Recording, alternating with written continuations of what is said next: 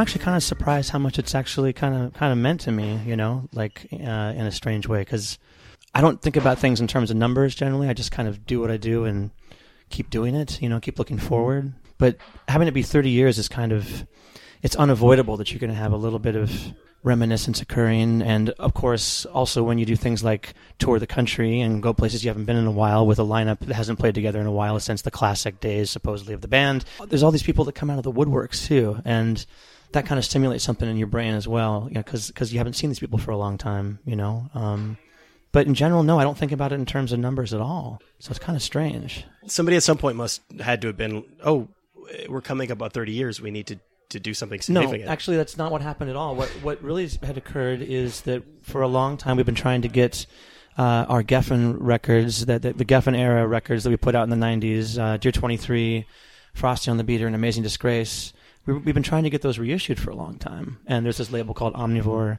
uh, Recordings, and they've already reissued our first record, this record called Failure, which you're probably aware of. But we've been trying for the last three or four years to actually make the other three records available, and you know, do the deluxe kind of repackaging and, and treatment to them as well. And it's just taken this much time to actually make it happen. And just by kismet, uh, when it finally looked like it was going to be a reality, it, it, did coincide with the fact that it had been 30 years of the band, and it was just kind of unintentional, but worked out that way. Are people still interested in the physical document? A, a lot or all of these are available on streaming services. Well, I mean, in the case of our fans, I mean, since you know we do come from a, an era when physical was still something that was relevant, uh, yeah, people, and I think there are also people in this day and age that enjoy a nice piece of ephemera. I guess you know something they can hold and, and touch, something that's like tactile, you know, versus just having it be out there on the ether on the internet. And you know, that's another another reason that you know it's so cool that we have these we have omnivore on our side because they're the kind of label that knows this. They they you know that's their bread and butter is making kind of like library archive versions of material that you know hopefully will never have to be remastered or repackaged ever again. So you could say these will be the definitive versions hopefully. I work in tech and i talk to a lot of people about crowdfunding campaigns you know kickstarter right. indiegogo things like that. And one thing that they've told me pretty much across the board is this is is a good opportunity to gauge whether people are interested early on. You know before you go through the effort of churning all of this out you can kind of get a bit of a bellwether with regards to how many people are interested in the product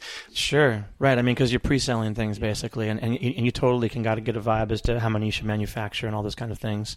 Yes, that's true. Was that your idea to sort of go out there and front load it in that way? Well, you know, the, the Pledge Music campaign was just a necessity, really. I mean, I don't know how much you've heard about why we need to have done that that campaign, but the reality is, is those records don't belong to us. They belong to well, Universal Music is now the parent company that owns the masters to these, and we're still recouping on them. I think. I don't think any of those records sold enough to. I mean, we might have just gotten there, but they still have the rights to them. So, in essence, what we're doing is we're renting our own material so that we can make physical copies of these remastered versions. In fact, we have no digital rights. Uh, it's still going to be kept by Universal, and also they you know, for however, however many copies we manufacture up front, Universal wanted their cut immediately. So whether you know, we let's say we made five thousand copies of Frosting on the Beater, before we sold one of them, we have to you know pay the label their their fee, their licensing fee for five thousand copies before we've even sold a single copy. And so that's that's why the Pledge Music campaign. I mean, we need to raise like I think about ninety thousand dollars to put out three records, and then that's just to put them out. I mean, there, there's there's no profit in that for us at all. It's just to make those records available and exist, basically. This is one of the obvious downsides to signing with a major label. But um, do you feel like overall that that decision was a, a net positive for you guys? Oh yeah, I mean, Yes, because you know I come from the uh, the era and the day when there was still a lot of money floating around in terms of advances. You guys were right. I mean, you were in the right place at the right oh, time. We, we sure were. I mean, you know, we, we rode that that you know one of the last waves yeah. of like uh, you know big money and big recording budgets and tour support. Not only just being a you know indie or college rock band at the time, but being a Seattle Right, which you know, it's, it's, it's, interesting because uh, we never really totally fit into what became typically known as whatever you could consider the zeitgeist of, of, of, the day, you know, in Seattle. But we certainly benefited from the fact that we were from that town as well. I mean, because yes, there are people that just because you're from Seattle are going to, you know, want to book you and play you and or write about you. That's a huge thing. I mean, you know, when that was occurring, when Seattle was becoming an international, you know, international phenomenon, every journalist from every country in the world flew to that city and hung out and tried to get the story and the scoop. And you know, I was there for all of it. You know, we were there for all of it. I mean, it was it was something to behold, um, and also you know now that there's like the internet, it doesn't happen in the same way. People don't have to like do all this traveling and, and this kind of like grassroots kind of old school journalism. Well, it's become a whole other thing now with blogs and whatnot, which is also great. We witnessed the end of an era, I guess you could say. I get the feeling, having listened to interviews with you, that you felt like the music that you were producing, that you have produced all these years, was I don't know if ahead of its time is is the right way of putting it, but that indie rock has kind of circled back around to that. I oh, mean, totally. You were in the right place at the right time, but maybe aesthetically not a great fit because you weren't a grunge band. I mean, that's what they were looking for at the time. Well, yeah, sure, and it's it's, it's I think the timing does have something to do with it. I do think what has occurred finally is that what we do has now become more popular and more of the norm. I mean, I, you know, look at a label like Sub Pop and look at how you know they reinvented themselves. I mean, you know, could you imagine Fleet Foxes getting signed to Sub Pop? You know, in, in 1991. You know, or or you know, friends of ours. Uh, it's like Tad and Fleet Foxes. Well, right. It just you know, it, I mean, can you name a grunge band that's on Sub Pop now? I mean, would the, would the Postal Service have occurred back in 1991 when grunge was big? It's been interesting to note that you know, there's so many bands I think that we don't sound exactly like, but we, are cut from similar cloths. Like I even think like the Shins, for instance. I mean, you know, we're, we're closer to that kind of 60s kind of pop and the and the melodies, and um, but it wasn't about that at the time. It was more about heavy rock and aggressive vocals. And Ken and I just our vo- our voices were too pretty for the moment. I think because we have very harmonious voices. We weren't we weren't screaming, and we didn't sound like we were angst ridden, even though we, re- we really were. You know, we're a very complex band. I think really the Posies because it's hard to categorize us. But in the end, I think you got to be able to put us in the library somewhere. I mean, you, I mean, what where do you categorize a band like us? Are we a pop band, a rock band? Are we '60s influenced? We're we're kind of an all of the above. I think really. I think now would have been a much better time for us. And what's kind of ironic now is that actually there are younger music fans getting interested in what we do and coming to our shows that aren't the kids of the parents that used to listen to us, like actual people that have found us now on their own because they're listening to things now and they're trying to find things that sound similar. And we end up coming up you know, a lot. And I do think it proves that, that timing can be everything. You did find kindred spirits at the time. You know, you toured with Teenage Fanclub. I think that's a pretty good example. It's not like there was nobody really doing what you were doing at the time. No, that's that's true and they had more success, you know, overseas, like a lot of the bands that we admired. Honestly, you I mean, guys kind of did too, right? I mean, you, well, you did we, pretty well in Europe. We did pretty well in Europe, that's for sure, and especially on the last record we did for Geffen Amazing Disgrace. I mean, Frosting on the Beater kind of was the, our introduction to Europe, basically, when we did a this incredible two month tour opening for Teenage Fanclub, or where it was a three band bill every night, and it was like ourselves opening, and then either Juliana Hatfield three and or Superchunk. It's pretty good. Uh, and sometimes yeah. Pulp, and sometimes Pulp actually was in the middle slot, and then Teenage Fanclub, and it was two months. And we went to every major European capital, and we spent we did 20 shows in the UK alone,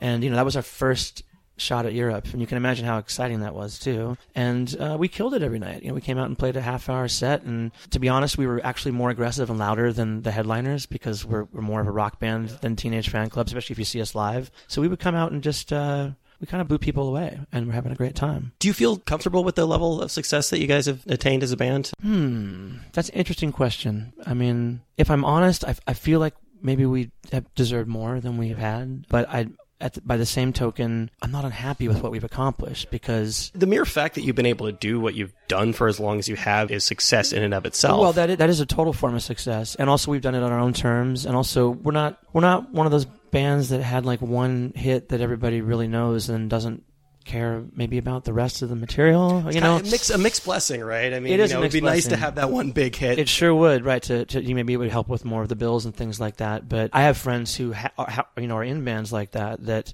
have had that one hit, and you know the grass is always greener because they they resent that hit. And something else I've noticed at these 30th anniversary shows that we've been doing is that you know I look out in the audience and generally everyone is singing along to almost every word of every song that we're playing and i realize that they're kind of lifer fans you know? They're they're not fly by night and just they're they're into everything that we do. They like the catalog so that that is a gift too. But i think we deserve more commercial success. I, and it kind of is shocking to me because very naturally we tended to write songs that sounded like they could be hit songs on the radio anyways to me. It wasn't like we were some like avant you know avant-garde you know band or something like that. We were writing hooky catchy melodies. It was this weird mix of really good timing and also bad timing. You know obviously right. before you came along there were plenty of bands that were doing that that had big radio hits and then you said there's been a wave subsequently but it just wasn't the sound of the time. It sure wasn't. That's what happens sometimes. Yeah. i mean it's funny there's, there's some parallels with big star for instance. You know uh, here's here's a band that delivered incredible records that were completely ignored ignored Yeah. when they came out, you know, and they were being distributed by a, a soul label, Stax. You know, when you go to the Stax Museum in, in, in Memphis, you know, there's they're, they're like a footnote in the museum. But then, you know, of course, what 35, 40 years later, Yeah. Rolling Stone magazine puts all three of those big star records that were ignored are now on the top 500 records of all time. You know, so it just it's timing. It's about how things are delivered. The, the analogy I always use is like you can write this beautiful letter to someone, you can and you can put it in the post office. If no one delivers the letter, it doesn't matter how beautiful the letter is written. I mean, it doesn't matter what the quality is or what it says. I mean, no one's going to hear it if it's not delivered properly, and that's Yeah. where marketing and timing I think comes in. And we definitely benefited from some of that. And honestly, when you ask me if I think is it positive what happened to us with being on the major label and whatnot, of course it is because we have the fan base that we still have now as a result, really, of those three records we did for Geffen and all the tour support and the videos they made and all the things they pumped into us. I mean, we benefited greatly from it. They dropped seventy thousand dollars on that Teenage Fan Club tour, setting us to Europe. I mean, people were lucky to get twenty five thousand dollars to make a record these days. I mean, that was just for tour support back then. So we were very lucky, and yes, I think there's a touch of it that is like, why didn't it quite go past you know a certain point and get just a little bit bigger even? There's got to be pressure when they're spending that level of money on a band to maybe change with the times to do something that would potentially be more popular. Yeah, well, it's funny too because they, they, they make projections, you know, in, in, in, in corporations like that. Because you know, of course, the big label is a corporation, and they're looking at you know projections and the bottom line, all those kind of things. And we were actually projected to sell a lot more than we actually did. And some other bands, believe it or not, Nirvana, were actually uh, projected to sell less copies than we were. I kid you not.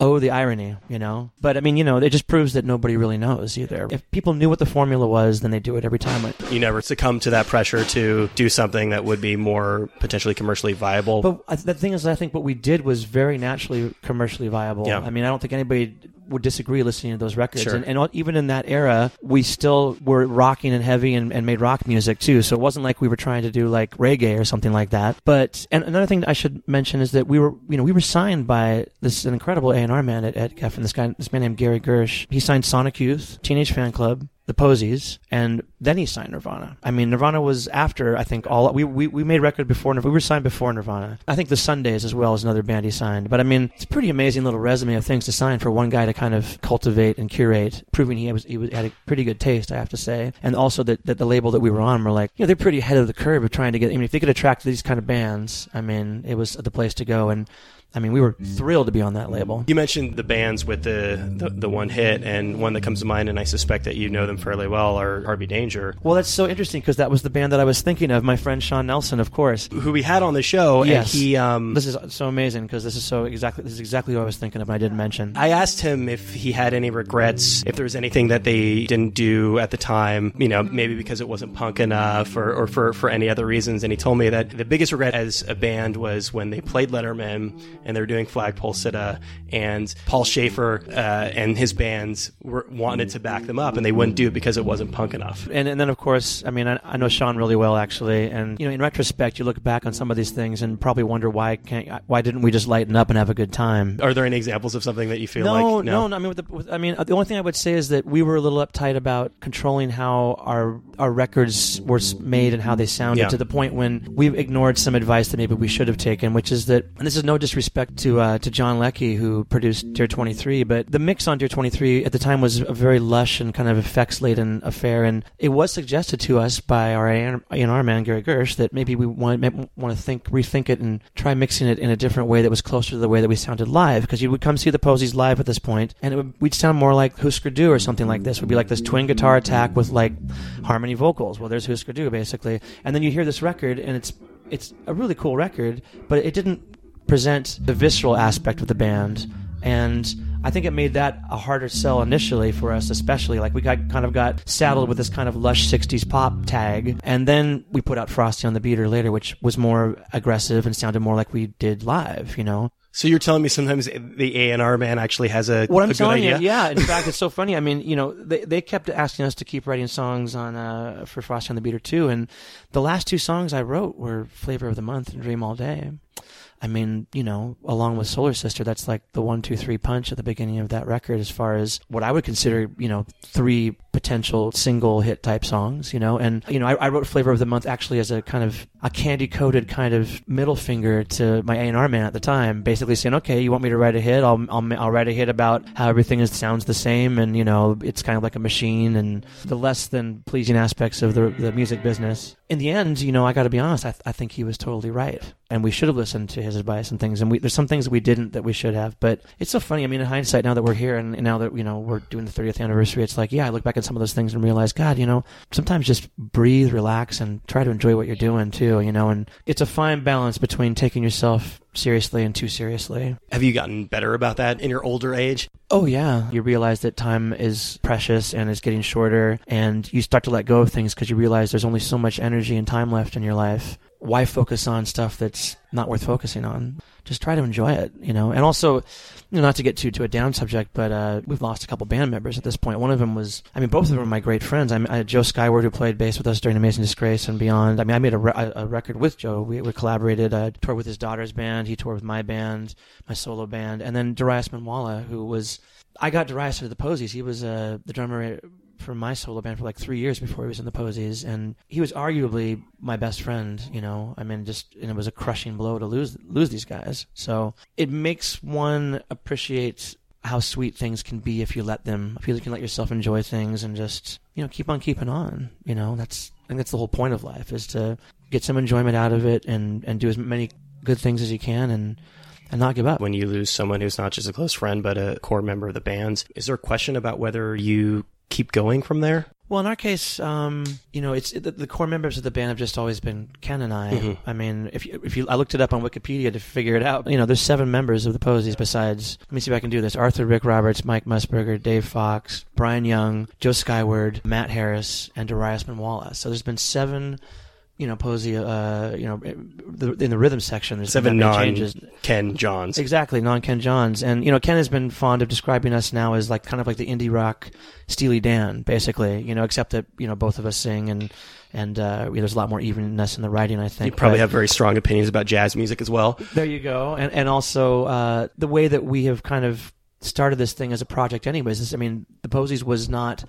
We were not a band. We were an idea. We were a studio. Uh, we were a studio in, in yeah. my house that I, I grew up in. My father put a studio in in the, my my teenage house, basically the house I lived in during when I was in high school. I mean, that was long before the era. Also dating me even more. Thank you for this very much. Of everybody having recording software on their their laptops. You know, now anybody yeah. can make a record in the bathroom in an hour. You know, basically. But back then it was uncommon to have this, and, and my house kind of became a clubhouse, I guess, for Ken and I. Particularly for me to start out, I learned about recording and I started, you know, spending what, what what's that book? What's his name? Malcolm Gladwell. Gladwell, the right, ten thousand hours. hours. Yeah. yeah. I put in my ten thousand hours by the time I was seventeen. Yeah, you know. So and then I started working on Posies records. I, I made records for Sub Pop. In fact, half of what I do today, half you know, what helps me be able to maintain the business is half of my income comes from producing and mixing records. Still, you know, that's a large part of what I do. It's it's good to be diverse, folks, in this industry, especially in this day and age. You know, how much of the band has been really defined by that? Has been defined by the fact that you're really studio first. Well, I mean, I, I want to qualify that by saying that I think we're really a, a live band as well, but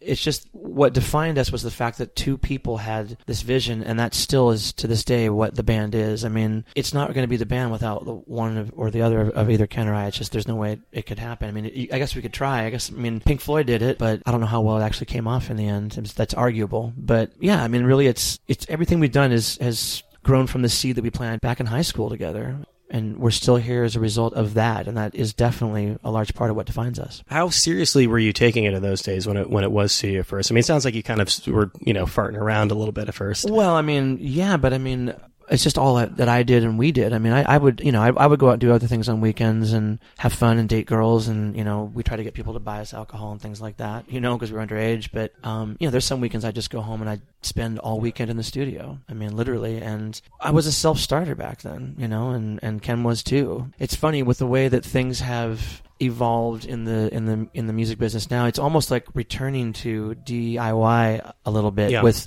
social media and the fact that we have you know we tour very bare bones and we do you know I mean Ken tour manages uh, we we manage ourselves basically. In a way, it's kind of returning back to where things started. You know, it's kind of a, a circular thing, if you will. Has technology been a, a, a net positive when it comes to producing records? I mean, at both sides, we had a John Vanderslice on the show at, I know John a while well. ago, and he, you know he essentially said, obviously he's a proponent of analog recording. And Oh, he sure is. Yeah, don't get don't. Let's, let's not talk digital with John. Yeah. that's like that's like talking politics with some people. You don't want to do it, you know. And, so. and he said, you know, he said like, you know, I, I asked him some question about Pro Tools, and and you know, the the consensus with a lot of people is that we're at a point now where it's really hard to distinguish the sound of something recorded to Pro Tools versus studio. But he said one of the big downsides is the amount of control it affords you can be bad when you spend days working on a, a kick drum sound. You can polish it down. You can polish it too much. You can spend too much time on something and it's harder to just sort of get it out the door. I would agree with him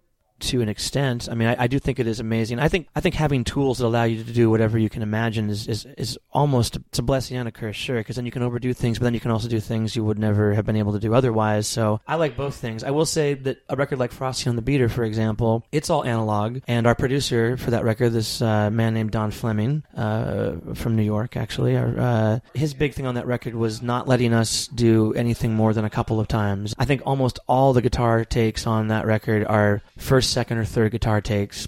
Probably not too many punches or edits. A couple of those drum takes are like first takes. It's just like me and Mike Musburger, drummer extraordinaire, who's playing with us on this 30th anniversary tour. Thank God, he's amazing. Go see him if you can. We just record these songs just with myself on guitar and him on drums and a, a scratch vocal. We'd play it from the start and we'd actually play it all the way to the end, and that would be the take. Yeah. I know that sounds crazy to some people now, but that is a cool way to make records. It is cool having to perform, and I do think that the one downside, or one of the downsides to modern technology, is that it allows people to, I don't know, kind coast. As a producer and uh, an engineer, I get a lot of people who I work with who send me vocal tracks, and there are people who, honestly, some of them, they're not the strongest singers, and they know it. But it's my job to to like take these takes and make a, a vocal out of it and make it sound like a really really good vocal and it, it can be done you can you can actually work with the technology and you know make something that sounds pretty damn near perfect but sometimes i get frustrated and i think to myself like maybe we should just go sing this again like why don't we just go do it and why don't you just just sing it why don't you just do it let's just do it and you know get it 80% there instead of like 50% there i see where john's coming from but i'm not a purist and i don't think anybody in the posies is a purist so Is there just sort of an understanding between the two of you at this point? This is going to keep going on for as long as you're able? You know, I think so. I mean, it, it, it feels implied. We we've already talked about making another record after we do the 30th anniversary. I mean, I I don't know if it will happen right away after you know all the touring we're doing this year. And also, I think a huge thing that helps us stay together and want to keep working together is the fact that it's important to do other things. I mean, it is an open relationship basically. It's It not is, like and, and you're not living together. Right, we, we've been we've been married to each other before, uh, you know, uh, you know, so to speak. But um, you know, at this point, everything we do outside of what we do together is greatly beneficial, you know, to both of us, just for the psyche, and also I think for the music too, because you know you do other things. You, I mean, we're kind of like sponges. I mean, we you, you work with other people and you get new ideas, and that's how it works, and it's what keeps it interesting and fresh. And I think we probably got it. A few more records in us. Were you at each other's throats, or you know, had stuff gone down in you know, I guess like sort of the late '90s when you split the first time? Oh, oh yeah. I mean, sure. I mean, you know, there was a Just being crammed in the vans and Well, the buses for so long. I mean, and and just you know, also going through our own issues as individuals. I mean, everything from marriages falling apart to well, it's like the VH1 behind the music. I mean, it really it happens to every band. I think. I mean, if you can find me, I dare you to find one rock biography about a band of any note that at some point doesn't have major issues. You know, I mean, look at the, I mean, the Kinks. You know, the you know Ray and Dave, Dave Davies. There's this little band called Oasis. You might have heard of. I mean, I'm just saying, like it's it. it's funny to me that both of your examples involve siblings, which Well, sort of says a lot about your relationship with Th- Ken. there is a sibling relation kind of vibe uh, to what we have. Yeah, that's fair. I mean, it's not. It's. I wouldn't say it's hundred percent, but sure, sure, sure. There's an aspect of that. You know, we were best friends in high school. We. I, I met Ken when I was thirteen. He was fourteen. Uh, we, we went to the same school. We dated some of the same girls. I mean, we got really excited about a lot of the same music at very formative period in our lives, and we also experienced a lot of firsts together. We made our first, you know, real record together. We went on our first real tour together. We got signed to a major label together.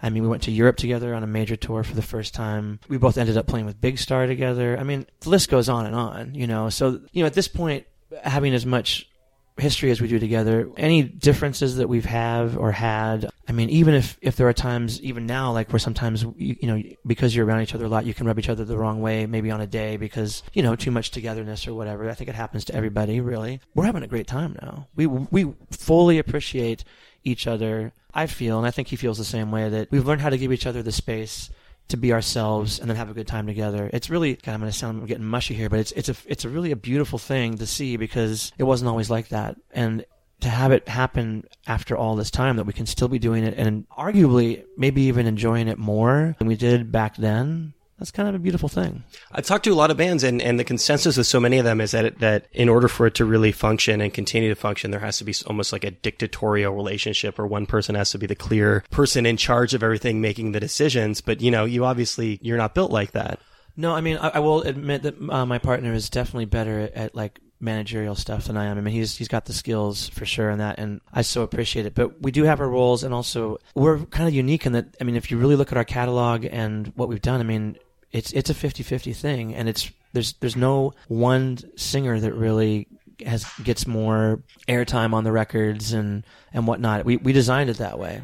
When when you're at the height of your powers, though, it's impossible. I would assume not to be competitive in that relationship. I don't think so. Not. I mean, I, I think you know more so back in the day because also this is going to sound strange, but it was hard. I think for us back when we were on a label like DGC Geffen because you got two singer songwriters in the band, and whose songs do you promote? Which singer do you promote? Yeah.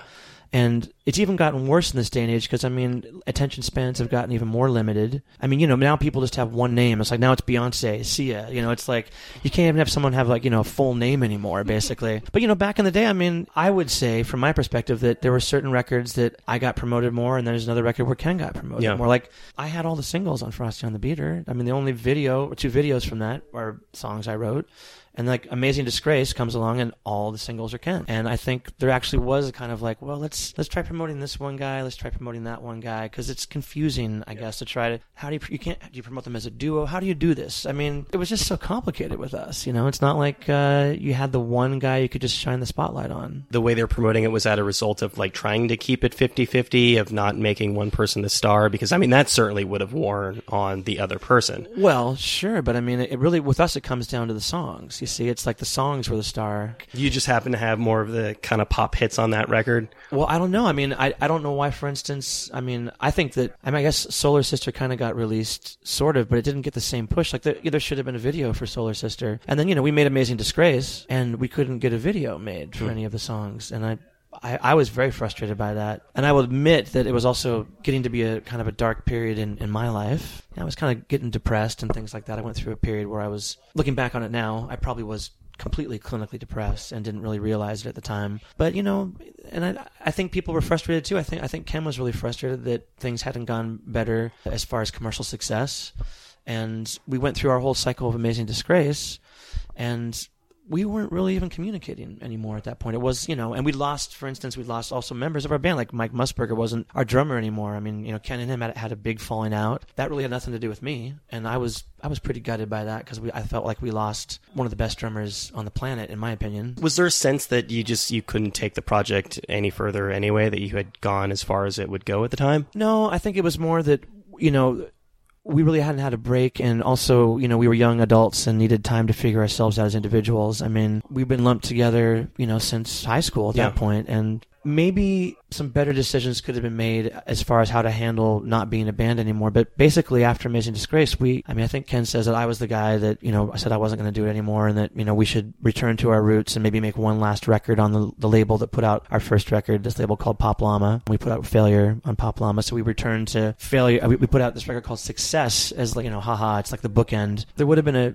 a huge payday involved uh, more recording budgets and publishing money but i wasn't really paying attention to that at the time. I was i was definitely a little out of it and also i was also coming from another perspective which we weren't really friends anymore i didn't see what the point was it's like that's kind of how our band started if we weren't enjoying each other as people we weren't making like millions of dollars like the who were Yeah. or like oasis ended up making It wasn't a purely financial transaction. Exactly, and so it's like, well, if, if, if it's not going to be about the money, you got to get something out of it, and it's got to be enjoyable. And, it- and it really wasn't at that point. It was it was a slog. At the end of the day, it is a job. Um, you're you're lucky that you get to do You're absolutely what you right. love, and you're going to have bad nights. You're totally right, and I wish to be. On my respect, I wish in some ways I'd been more professional Yeah. for sure about some of those things. I realize that now that yes, there is the, the, the job aspect to this, and also just how lucky you are to be able to even get to do any of this. You know, even at, at, at, at any level, because you know we're still like in the probably the top one, you know, to five percentile of band. But having split and come back, it sounds like that's a big part of what's made you more appreciative is having that time off. Well, sure, and you know, we still have had ups and downs uh, in that restructuring. We worked consistently, but we haven't put out records consistently. It's been like a every five years kind of cycle Yeah. for our records. So there's lots of shows that have been played together, and lots of touring in between that, and then there's like side projects, solo projects, other things. But right now, it feels like I don't know. I gotta. I, I like to pick a better word than reinvigorated. It just sounds so cliched. But and also, again, maybe it's just because we're getting older and realizing, you know, that there's only so much time left to do this. But I would like to keep doing what we're doing and proceed forward with this this good place. I think we've ended up at. Yeah. I mean, if you if you'd seen been on the inside for all the things we've been through and with each other and with you know and without each other to be here now is really quite miraculous Are you kind of shocked every time you know you, it- it's five years between records and you come out and you can still fill up a place like the Bowery Ballroom? Um. Yeah, in a way, I'm, I'm not. I'm just. I'm grateful for it. You know, it's again. I think it's a testament to the fact that the fans that we do have are, are in it for the long haul. I mean, are there millions of them? No. Could I? Would maybe we could use a few hundred thousand more of them? That would be awesome. But the Keep fan, doing podcasts, there you I'm go. sure the there you go. Well, that's, snowball. That's, that, that's awesome. So uh, our, our our career is quite unique, I think. And if you look at all the things we've done together and individually, and all the, the various things like you know having Ringo Starr from the Beatles cover one of our songs, or the Big Star thing that we did playing in Big Star for 17 years, you know, or Ken getting to play with REM and us having friends and you know all sorts of bands, and it's pretty unique situation to be in the kind of the kind of uh, career that we've had. it sounds like this sort of moment or these you know this this past decade the past several years is the most purely enjoyable experience you've had with regard to the band Well, it's interesting you should say that because yeah, I mean, just even doing things like being out on the road now is is actually fun. It, it didn't used to always be fun. Again, that has to do with attitudes, I think, also. And you know, I will say, yeah, I mean, my attitude is definitely adjusted to the point where you know I don't take it for granted anymore. There were times when I did because I just thought it was you know I had things going on, and also it wasn't enjoyable. I mean, there were points that you know everybody was just off in their own camps in their corners, but it seems it feels like we all have each other's backs now, and I think that's got to be there personally for me it's it's yes it's a job yes it's a business but we're making music here you know we're we're, we're expressing emotions and we're sharing our emotions and uh, you know playing music for people. So i i can't just put that under the same category as like a bean counter kind of mentality. You know there has to be some soul and there has to be some camaraderie and that totally exists now without a doubt There you go. That was Jon Auer. Recorded that one right ahead of the 30th anniversary show at the Bowery Ballroom. Thanks so much to him for taking the time to do that. Very much enjoy that conversation. Thanks to Carrie at Conqueror for helping set that up. Thanks to you guys, as always, for listening to the program. If you like the show, there are a number of ways to support us. You can rate and review us on iTunes or Google Podcasts or Spotify or wherever you happen to get your podcasts.